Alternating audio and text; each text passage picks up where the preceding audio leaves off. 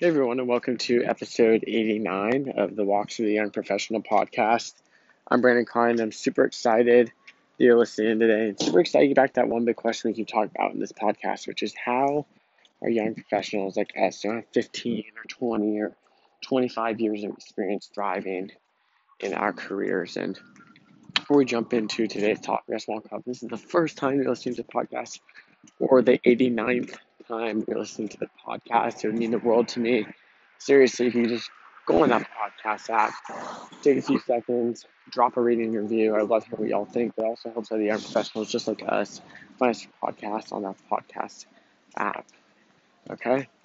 So with that, let's go ahead and jump into today's topic, which is really all centered around how you can take that same, right, eight hours Um, in a typical work day and get even more out of them and really prevent yourself from continuously being pulled in every direction and never finding time to get your work done. Because listen, if you are always finding ways to contribute value, you will start to find that you're going to be in a lot of meetings and you're going to be collaborating and this and that, and all of a sudden time gets away from you, and the things that you actually had to drive across the finish line, you can't, because you spent your whole entire eight hours running all over the place or sending communications or whatever it was that was separate from you actually getting deep work done. This is a very straightforward tactic that I want to share with you that you can apply tomorrow to really, again, do all those things that can help you deliver even more value to your organization and help you maintain your sanity in the process.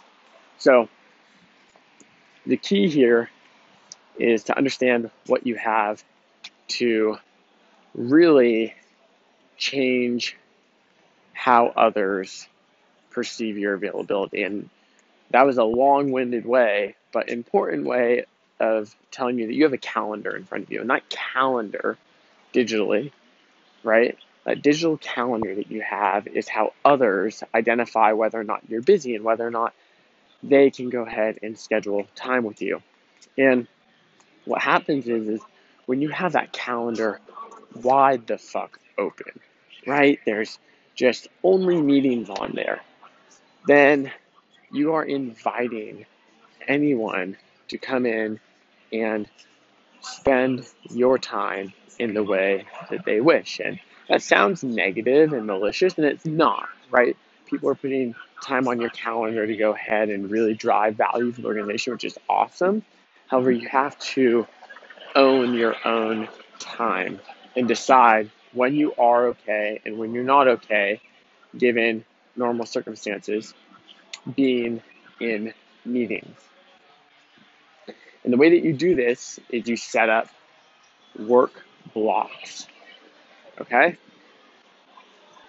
In my week, I have twelve and a half hours of work blocks spread across each day.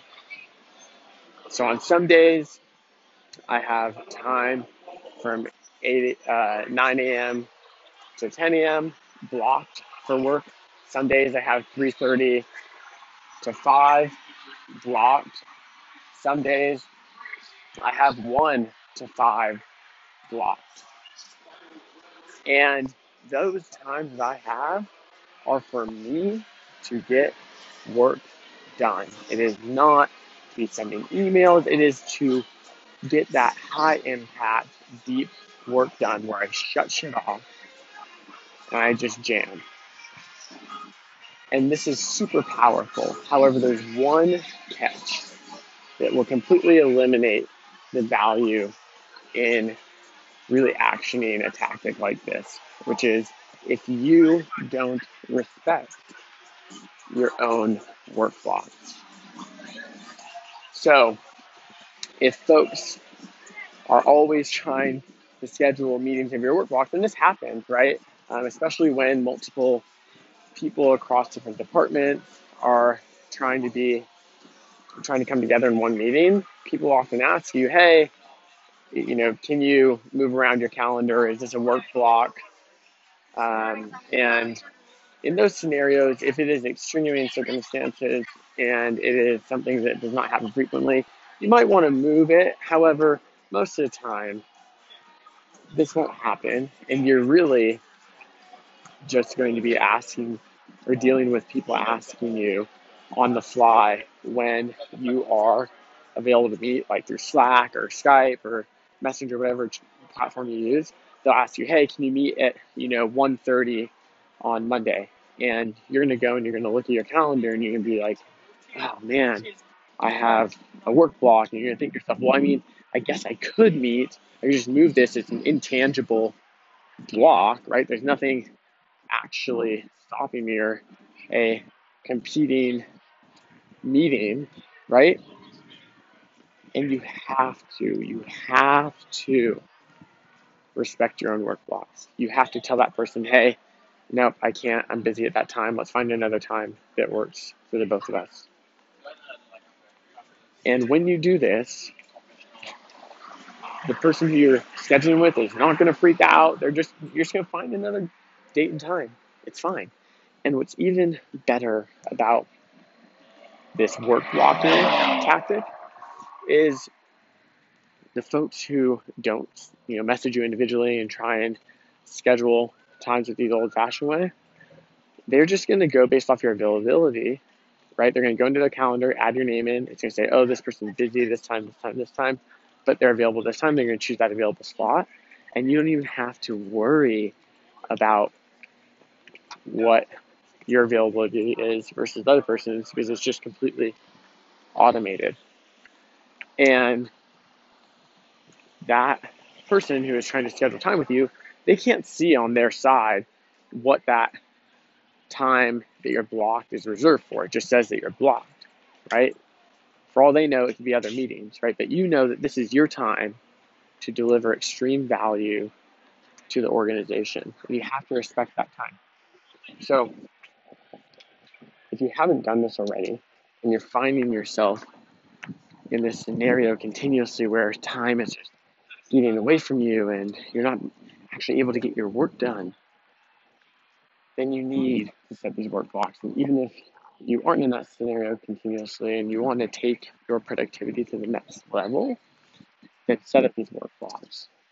And remember, don't don't feel bad about blocking off twelve and a half, fifteen, or even twenty hours in your week to work.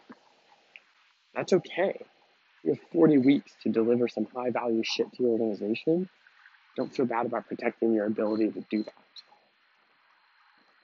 Now, depending on what role you're in, you might have a lot more meetings. For instance, I have a lot of meetings because my role is very cross-functional with multiple departments and involves getting in alignment all the time. So my work blocks are a little bit less in terms of the total time they amount to over the week. But if you're not in such a meeting-oriented position, then take that twenty hours. Seriously, it's super powerful. Again, this is an actionable tactic that you can implement tomorrow to take your productivity, your sanity, and the amount of value that you deliver to the next level. So I hope this helps. Again, like I called out in the beginning of the podcast, if you could drop a rating review on the Apple Podcast app, that means absolute world to me. Regardless of what platform you're on, hit the subscribe button. And I want to end this episode with the same offer I make at the end of every single episode, which is if you ever have a question or you just have an idea you want to soundboard, or you just have, you know, something cool that happens to you within your career, reach out to me on Instagram, at Brandon Klein. I want to chat through whatever topic it is you want to chat through, but also just connect as one young professional to another young professional and continue to grow this community, which is really one of the core drivers for why I started this podcast and continue with this podcast every single day. So with that, I hope y'all, you hear the music in the background. There's like this strip of bars right by my place that I walk past, and they're already jamming. It's a Wednesday night. So I hope y'all have a great rest of your day and crush it for the rest of the week. And I can't wait to talk with y'all tomorrow.